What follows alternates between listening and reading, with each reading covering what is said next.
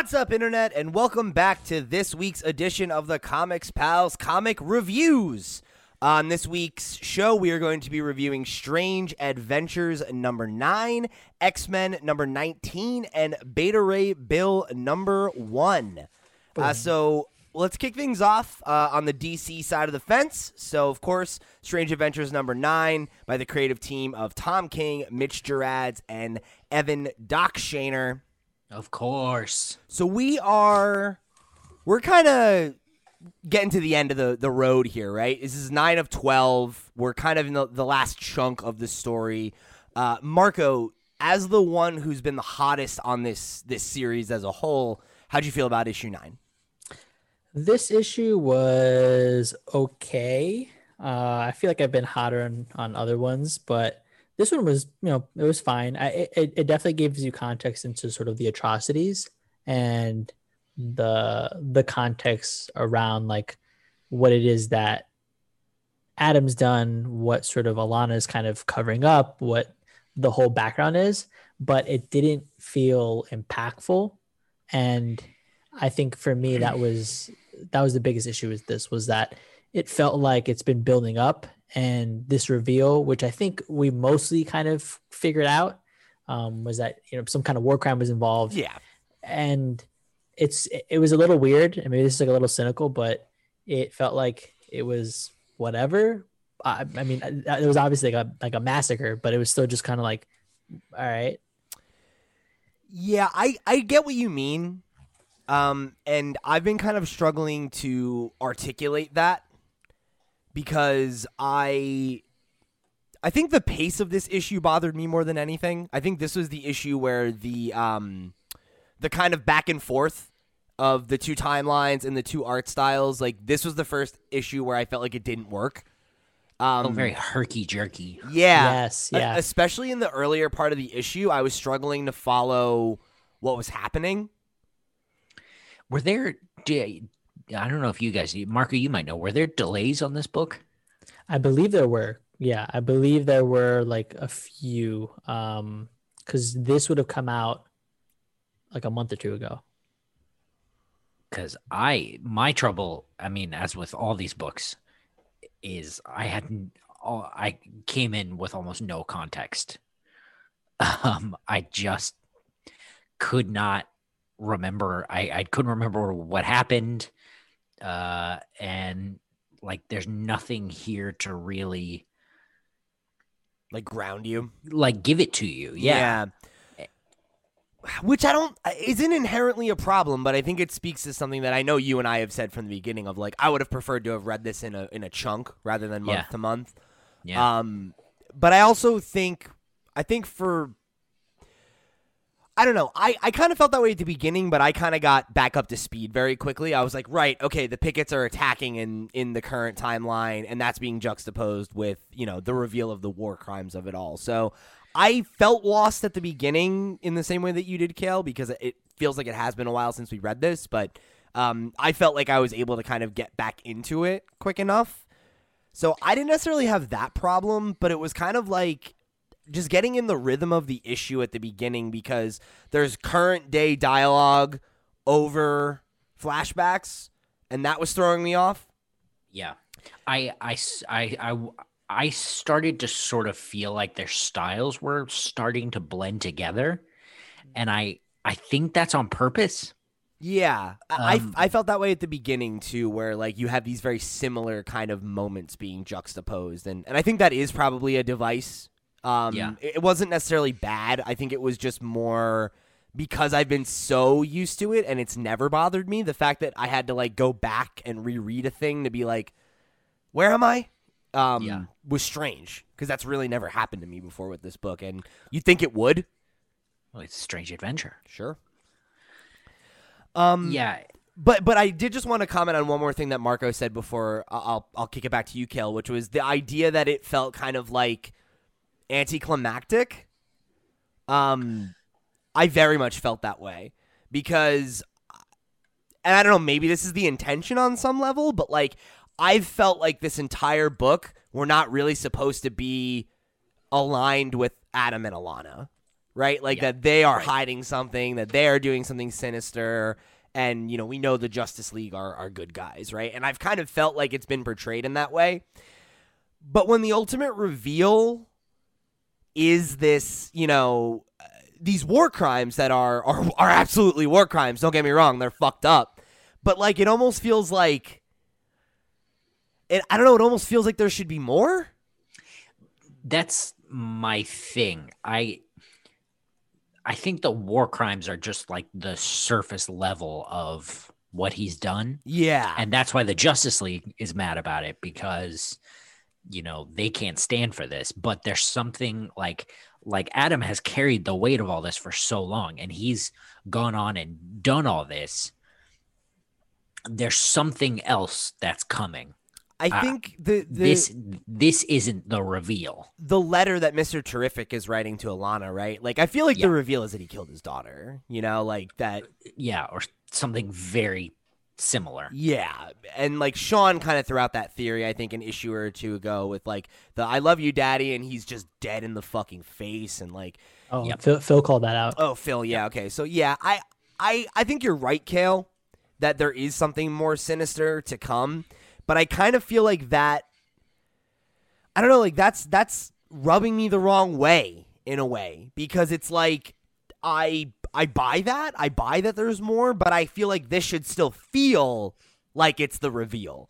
You know, this should feel like the holy shit, like how could he do that? You know, and it's like I don't know, like it is like I, don't get me mm. wrong, I'm not saying that chemical warfare isn't serious, but it's also like the idea that like the Justice League is judging him for like doing shit that you do in war while he was in war is kind of like it just doesn't i don't know like it, it feels kind of weird and and i guess maybe that's the point is that it is supposed to be murky and there's like hmm. the journalists you know whatever not journal co- commentators on television who are hmm. like justifying his actions and hmm. and we as a reader are maybe supposed to be like is that really that ba-? you know what i mean? I don't know and maybe that's the exercise we're supposed to be going through.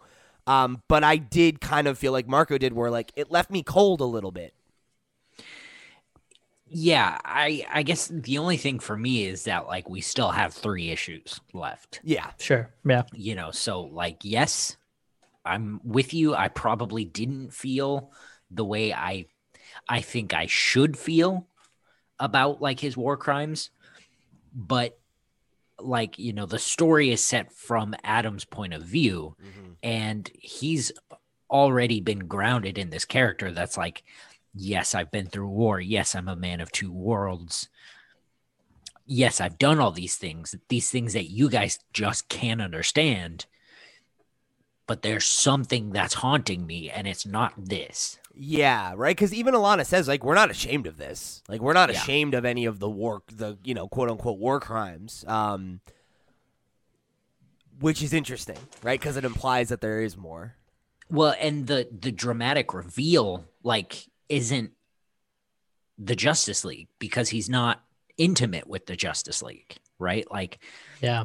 his partner is the person who he's intimate with and that he's clearly keeping something from Right. and that's you know that's going to be the real the real hit I it's funny too because I I kind of like had a moment too where again you know I, I felt myself kind of um, not necessarily identifying or, or or anything but like empathizing somewhat with Adam's position right? Where like he's out there fighting and Superman's like what are you doing out here? Go home. And he's like I asked you for help. Like I begged Yeah. you for help. And you guys refused. You refused to help me. And then now you're gonna judge me for what I did.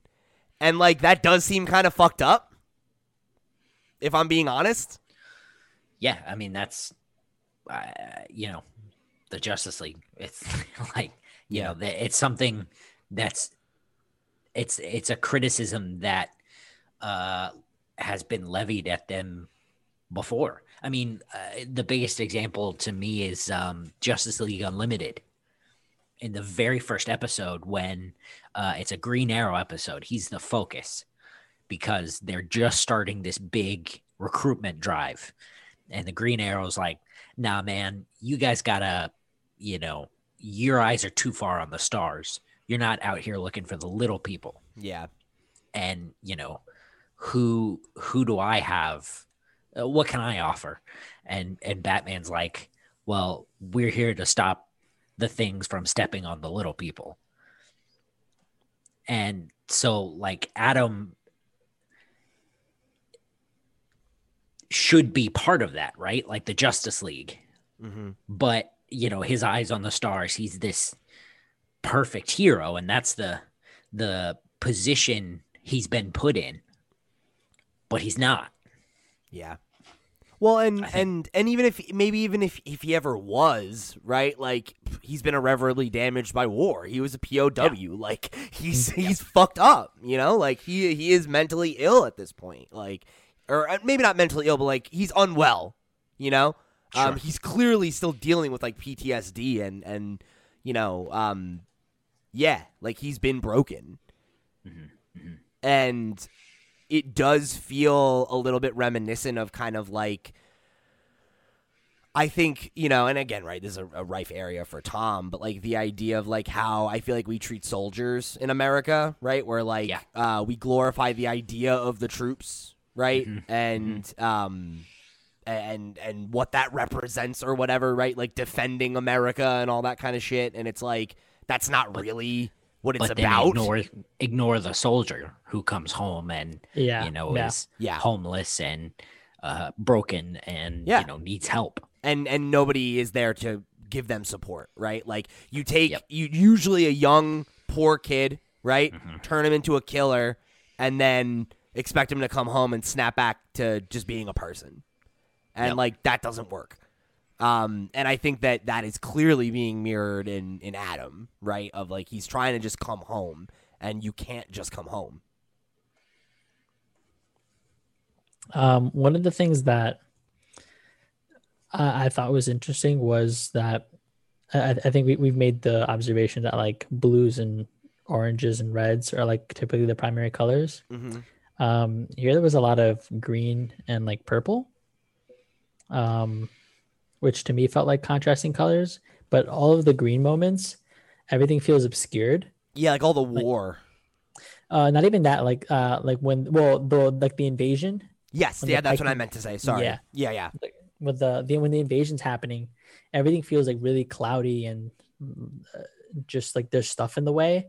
And this is all, uh, this all happens as, you know, they're having conversations about uh, what's been going on. The war crimes have been revealed. Um, the the interviews with the the different uh was it Ellie and Brian the the news people Yeah. so it, it felt like a, adjacent to obscuring the truth um and, and only was what's his face uh mr terrific in the in the red which like previously was that indicator that he he understands that truth um so i just thought like it would there was an interesting mix of colors here still The juxtaposition of that specific page is really good. The one that you're talking Yeah. about with Mr. Terrific, where it's like um, the the first and third panel, it's a three panel page, uh, are like that warm orange, and then the Mhm. middle is this like shot from the ground looking up at the invasion. You know? yeah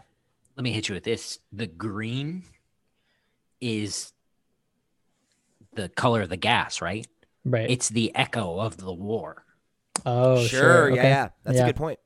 Like all the all the parts, you know, like even even Batman is is shaded in this green and it like Marco says it's it's sort of hazy and uh things are blocked off and like the nurses um are all wearing protective masks and you know they're all sort of you know they're going into the the uh the the league uh hall the hall of justice uh sort of in the opposite direction that the Pykkts were running oh they're going uh, in. away right. from their from their fortress. Okay, interesting. Yeah, yeah. There's there's a lot of visual cues here that uh, I think worked, but to I think I think Cale, to your earlier point, like it, it didn't work as well here. There was just like a lot more of that color variation, or just like the transitions that felt a little uh, a little rough to get to to sort of follow along on. Yeah, I think the I think the color works still. I think it's the um the train the the sort of transition between I think what we're supposed to see, what we're supposed to be seeing, the blurring of the two styles.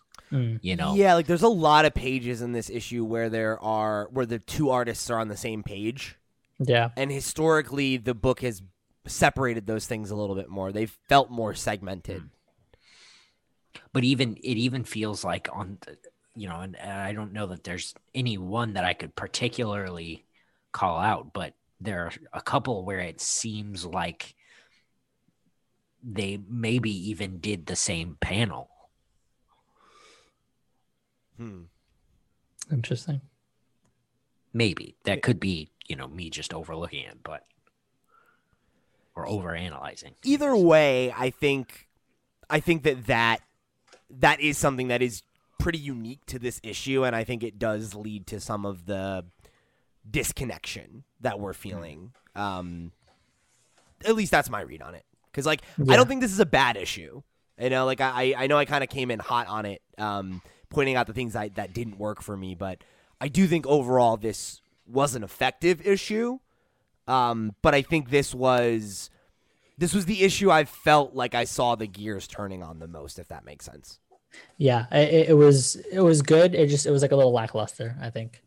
Yeah, yeah. And and it's one that I think again, like several of these issues in the context of the broader story, um, works better than as a, a singular slice. Mm. But um I I am more interested in this book than I have been in a while. Um, as we ramp to the end. And the fact that we're actually getting to the point where like things are being revealed, conflicts are coming to a head. Um, those are things that I'm excited to see. You're interested in the interesting part. Right. And we're finally here. Yeah. yeah. We've earned it, I guess. All right. So uh, let's jump over to the Marvel side of the fence. Uh, we're going to kick things off with X Men number 19, uh, which is, of course, by the team of Jonathan Hickman, uh, Sunny Gho, and Muma- M- Mahmud Asrar. Yeah. Sorry. I was like tripping right over my tongue on that one. Um, but yeah, so this was uh, the follow up to the Vault storyline. And, you know, uh, last time we kind of got the, the, the beginnings of it. And, you know, I, I think we were we were into it to varying degrees. I know I, I had personally expressed a little disappointment that we didn't get further into the timeline. Um, so this issue really scratched that itch for me. How'd you guys feel about it?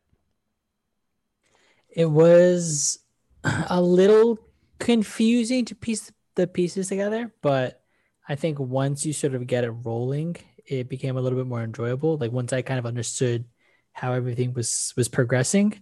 Um and yeah, it was it it was good to finally see like these guys in action in in the vault. That was really cool to see. Yeah. Um frankly I'd forgotten what the children were. So like I had to like do a little like uh refresher just googling something really quick Sure. and be like what, what was this again Oh, did you? uh, I didn't even give it that. yeah like, just like to remind myself what it was and stuff uh but yeah Do you, this do you need a was fun. refresher, Cale? Uh, well, they they tie to the future stuff. They're the post, the Yeah. first generation of post humans, the ones that end up wiping out the mutants in the future. The the children com- are the are the progenitors of that race. they have like the combined powers and all that changes nothing for me. Okay. well, um, yeah. So I, I uh, Cale, do you want to? What What was your initial thoughts on the issue? Uh, well, let me say first, uh, Clayton Cowles did the letter for both stra- lettering for both Strange Adventures and uh, X Men, Yes, and then thank also sorry. Tom Muller does On the designs. design as always. Oh, And- th- these are this great. one incredible. Yeah. I Yeah. really love this. Uh, What I what I really really love about this, uh, the the diagram pages, is that's where the bulk of the action happens. I feel like these are the best they've been since House and Powers. Yeah, Agreed. By a this, lot. This really felt like, uh, like condensing. I mean, uh, at least a hundred years hmm given by the you know the um Yeah, I think it was more the than information given here. Yeah, Yeah, condensing that into a timeline that was still compelling. yeah, it's like that's a that's a tall order, right? Like that's uh that's definitely not not easy to do. And and I I agree with you Marco that like it was a little tough to follow for me at first. Um but I did feel like I got into the rhythm of it by the second time I want to say that the, you know, the timeline showed up. Yeah, I kind of got the rhythm of it at that point, you know. hmm like it to frankly the was it darwin or was it Synch who's the narrator i think it's Synch No, I think it's No, it's yes, yes, Darwin. yes. Oh, no, wait. no, it's it's Synch. Is it? Yeah, Darwin's Darwin's the the one one that they kidnapped. they take. Yes. Yes. Okay. Yeah. um i there were parts where i actually felt like that was disrupting my great timeline read That's great. You're You like, I no, yeah. Like, I mean, I, I just really, I want to look at more of the timeline. yeah like that like what they were doing there and the way tom muller and i guess hickman worked all that out like was super interesting yeah, I agree. and then and then to have them come back to this comic book bullshit i was like all right come on give, me, give me back my diagram That's hilarious. so, yeah, now that we kind of have a better idea of, you know, I guess like the timeline in general, like what, you know, how long they've been there, what they went through and everything. Um how did you like how did you guys feel about this being kind of the the meat of it? You know, like after the last issue, I was kind of thinking that they were going to stretch it out, and this was actually it. Like this is kind of what I expected the last issue to be. Was that surprising to you guys, or did did you feel like it that was what you kind of wanted? Yeah, I definitely expected it to be like an arc or something. Like we'd spend time with these characters, we'd go through the decades versus like the centuries. But I, I, I think once once uh, you accept that, I think it makes for an, a really enjoyable read, especially in, in the moments where you're like figuring out piece by piece how the timeline works. It, it, it just made it fun. Um, Yeah. and it made it like a like an episodic issue. You know, like this is what it has to say in this in this issue, and then that's it. You're out. And Yeah, um, that made it that was fine for me. I, I, I think uh, would I have liked to have gotten a longer arc? Yes, but I think what I got here satisfied me. yeah, I would say I agree with you. I think um, the the first it's not the first it's like the first couple pages right and like the right before the um you know like the credits page the last line is the first 50 years were the longest right and then the next page is is the continuation of the timeline and i remember being like i was like oh are these gonna be all the issues like damn this is gonna go for a while this is crazy Oh, And- interesting. Oh, and Oh, then- really? you sweet, you sweet summer child. I know. And then we get to the next one, and I was like, oh no, damn, this is all gonna happen right now. Fuck. And like, don't get me wrong, I I totally agree with what Marco said in terms of I think this is a great issue, and like, I'm I'd rather have one great issue than like a maybe not great arc. Yeah. But X of Swords. yeah, but the timeline stuff here and the way that that played and everything, God, I would love to see that have played out over like five or six issues in the same That'd way that. House and Powers did, so that we could be like, oh, well, the timeline in the last issue said that this was going to happen and this happened, and then and there is the there's a block of time that's not accounted for here, Mm. eh, which was Dar- like a yeah, Darwin's. Uh, no, Synch's imprisonment. yeah. Oh, Um, I thought it was because he goes under he because doesn't he go down for like a week? He he leaves. He goes underneath uh, Yes. underneath it and escapes the temporal thing for a week, and then he comes back, and it's been like hundreds of years later. yeah, it says it's over a century later. Yeah. Yeah. Yes, that's Um, what I'm. We're talking about the same thing. Yeah. Yeah, yeah, Okay. yeah, we are. Um, but but I, I- the point being, right, that like this timeline and all of these beats and the gap and all those things, I'm like, man, I would love to see that kind of have the breathing room that we got with House and Powers because I just feel like that this hitting those notes for me makes me realize how much I missed that period in the book, in the overall story. You know? I I I think we will, um, but I don't. I don't think it's. I don't think it would be served well here, at least for what Hickman wants to do. Yeah, that's fair. Like the broader story that he's got, I think would be, uh, is going to be. I think I do think it will be similar to Hoxpox, but I think um, he's probably still got a long way to go because this was always going to be two issues. Mm. hmm I So so you, you're saying like you think that at some point they're going to revisit, or what, I, I, no, I, I think this. What I, I guess what I'm saying is I, I think this was the right amount. oh, okay, I okay. see. If it- okay. If if anything, I would have liked to have spread this over into issue 18 with the Some- the diagrams and stuff. Yeah. okay. Yeah, I agree. Um, I think the only thing that would have maybe played for that extended period would have been the love story, like seeing uh X23 and Synch sort of get closer. Like you get those moments and they still work because Hickman's like an effective storyteller, but I think they they would have served as like character pieces if that's something he wanted to explore. And I think Sean sometimes uh mentions this that he he wants to spend more time with some of these characters and some of these issues. mhm. But like I don't mind this larger narrative. It it, it feels like uh, you know, he just want he just wanted to get the point across that it was because they these X Men specifically went into the vault that they were able to get the third and fourth generation of children, and by by trying to meddle, basically they sort of sealed that future. Yep.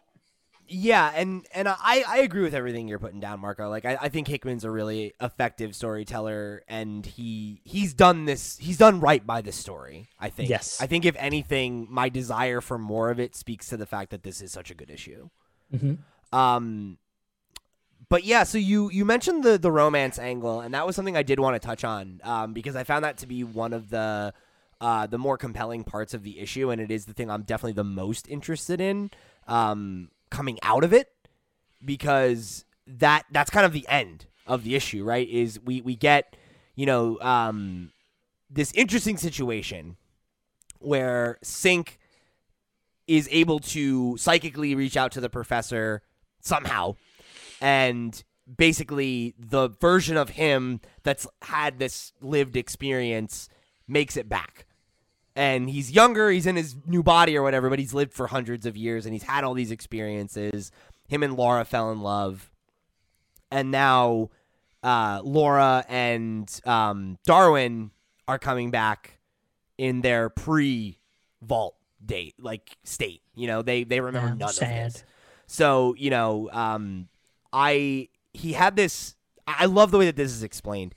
Um the line is i think of the lifetimes i've spent with this person that i know them better than anyone else on the planet maybe more than anyone ever will.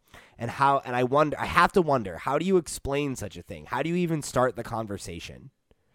Um and then you know she kind of gives him a look pulls out the claws and says, "What are you looking at?" Like they're the strangers they were when they started this, um, and uh, he smiles about it, you know, and and he's like excited to try, and I think that that is a sweet moment, and it's it's well written, but I also think it's really compelling. And it speaks to the strength of what Hickman's doing with the X Men right now, I think, in the idea that, like, I love his interest in exploring uh, comic booky things in uh, in a naturalistic kind of way. Right, the idea that like like this is a, a super like it's a love story that's got this in very very strange superhero sci-fi uh, element to it, and that makes it feel fresh and novel. You know, um, and this kind of idea of like what what do things like you know uh loving someone forever mean when you're immortal? Um you know what is what what makes us us like those kinds of questions and getting to explore them through you know very familiar things to us um i think has been really effective and one of the most exciting things about about the x-men right now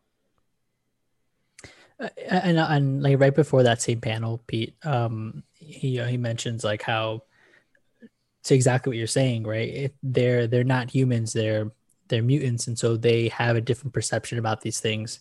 And he says, you know, love is not dying for someone; it's living for them. So, where Laura dies for him, he will continue to live for her, insofar as he's able to make her. Uh, they're able to rekindle that love to some extent because they have that opportunity. And that's not something that a human could experience or do. That's only something that the mutants can do, and that that I think is also a really cool way for him for Hickman to frame this. Yeah, the that the page before that line, friend, confidant, partner, lover. These are human words used to describe human relationships measured in human years, Mm-hmm. right? And it's like, yeah, like these things are so. It's just so different, you know. Like the rules are so different from for them now, and they they as a people have only just scratched the surface, you know. Yeah. And the interesting question is like, what does that look like in 50, 100, 150 years, you know, longer? Um, where they're this just immortal society of people that just keep growing, you know? It's fascinating stuff. Um, yeah, so I really enjoyed this issue. I'm excited to see what the ramifications of it are.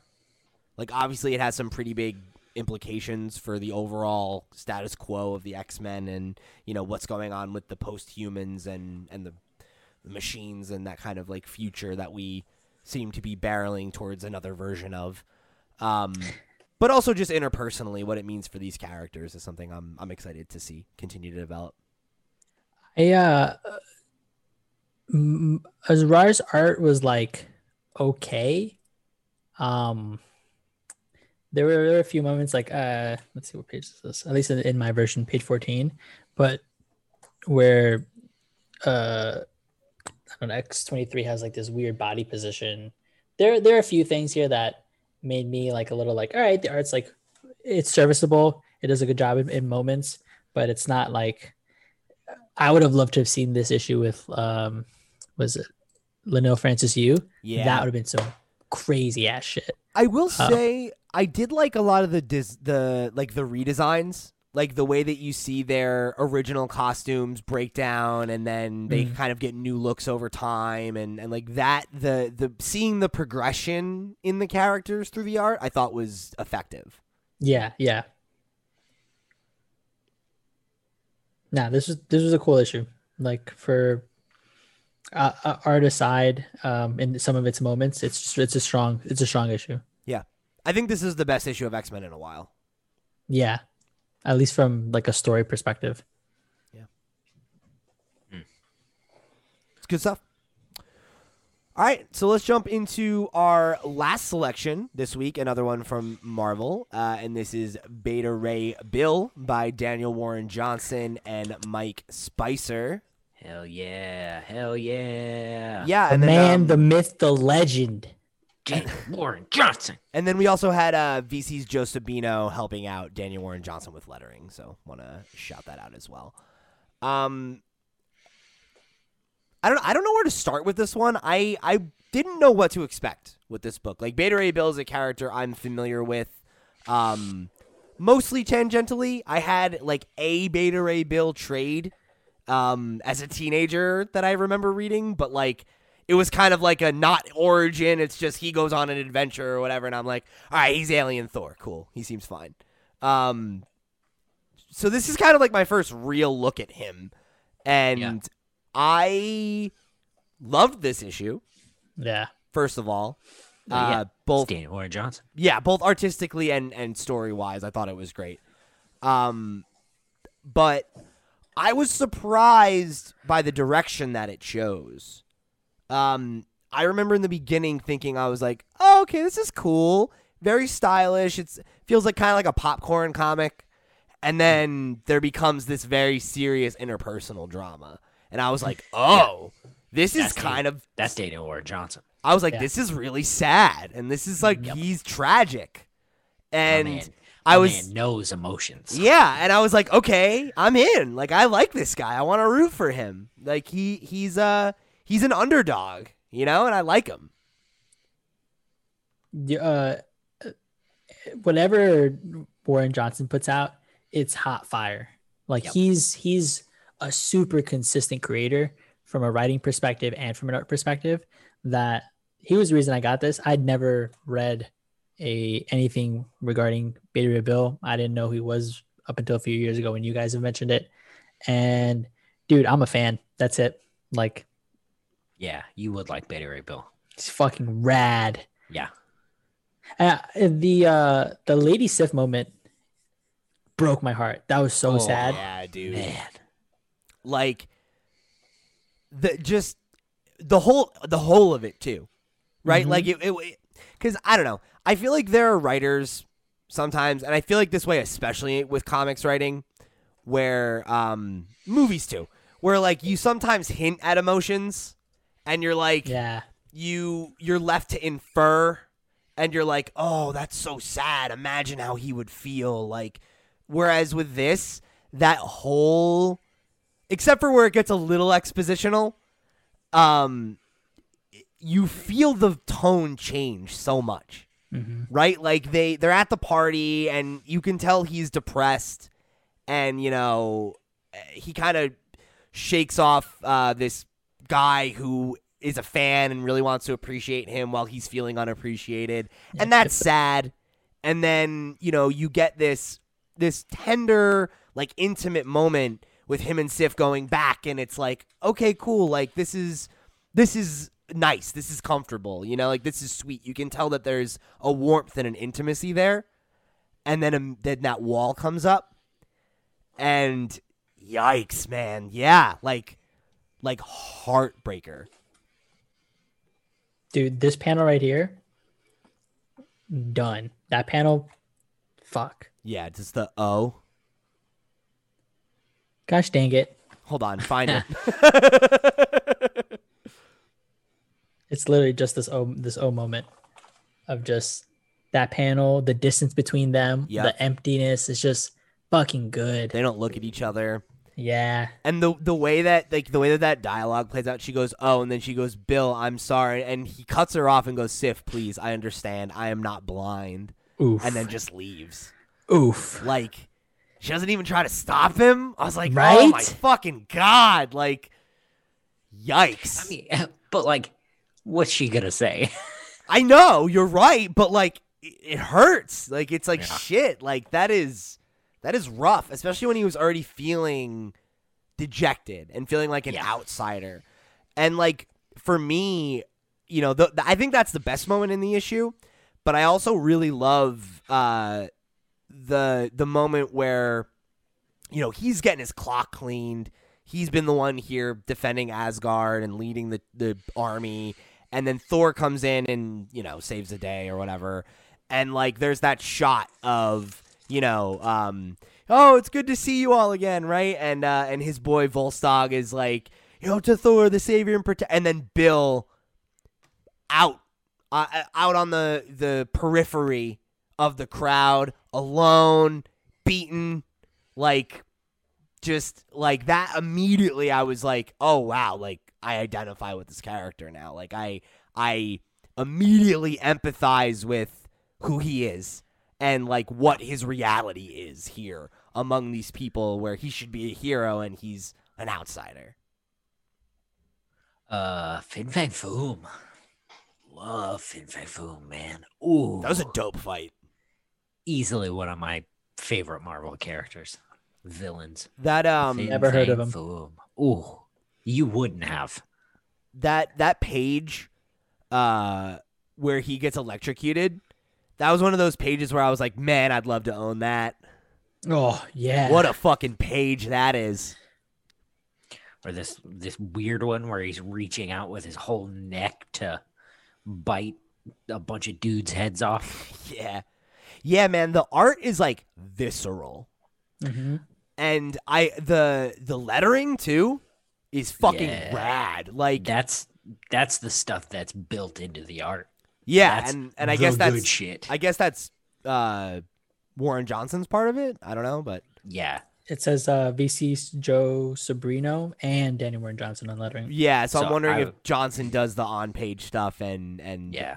uh, Joe is probably doing like the bubbles. But um, yeah, the way that those feed into the scenes is insane. Like uh like that the that page is another one that I, I wouldn't mind owning. The where he he's addressing everybody. And he's like soldiers of Asgard, right? And it's like even that it's handwritten. And it's like chunky and inky and you know and then there's like the hoo-ah and like that it's busting out of the fucking uh Oh, the, the page. border. And it's like it's kind of cut off a little bit. Like it's not even contained on the page quite. Like it just it's good. And then the next page too uh for youtube viewers marco's showing it. But it's uh when he's he's got the axe up and everybody's yells i behind him like just just you can't even make it out on on marco's screen right now because it's so built into the background. Mhm. um but yeah it's it's good. It's really good stuff. I think I I think the biggest thing is like uh he he comes from like a more underground comics space so that like he made he takes he takes advantage of all of those all of those elements Yeah. um the the the lettering the stuff that gets built into the art and he's also um he is also really visceral as an artist like he uh, is his whole thing is like like murder falcon um which is his image book fucking rad uh, Yeah, it's Pete, you robots gotta fighting You gotta read Murder Falcon. yeah, Yeah, dude. okay i'll check You'll it out Love Murder Falcon.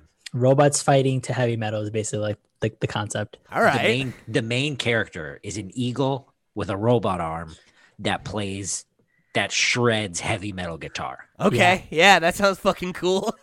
Yeah. And Um, and i think that's the and thing that's so, like, uh that's mike spicer. Same color Fuck no, that's Oh! Daniel Warren Johnson, baby. i'm sorry. I didn't realize mike spicer just did colors. Okay. Yeah yeah yeah. It's just he just does the colors. But i think it's also mike spicer. I think they, they Oh, work yeah? together Uh, often is that true Oh, yeah, I you're lying? right. Yeah, Am no, I? you're right. cool cool Yes. i Marco, good match i see why yeah. Uh, Mike Spicer does a lot of coloring work for guys who uh, write and draw their stuff. Uh, he's on um, Headlopper as well. oh Uh, okay Yeah, yeah, yeah. Very good. Uh, I was interested that this is sort of technically a King. Uh, what is it? King in Black.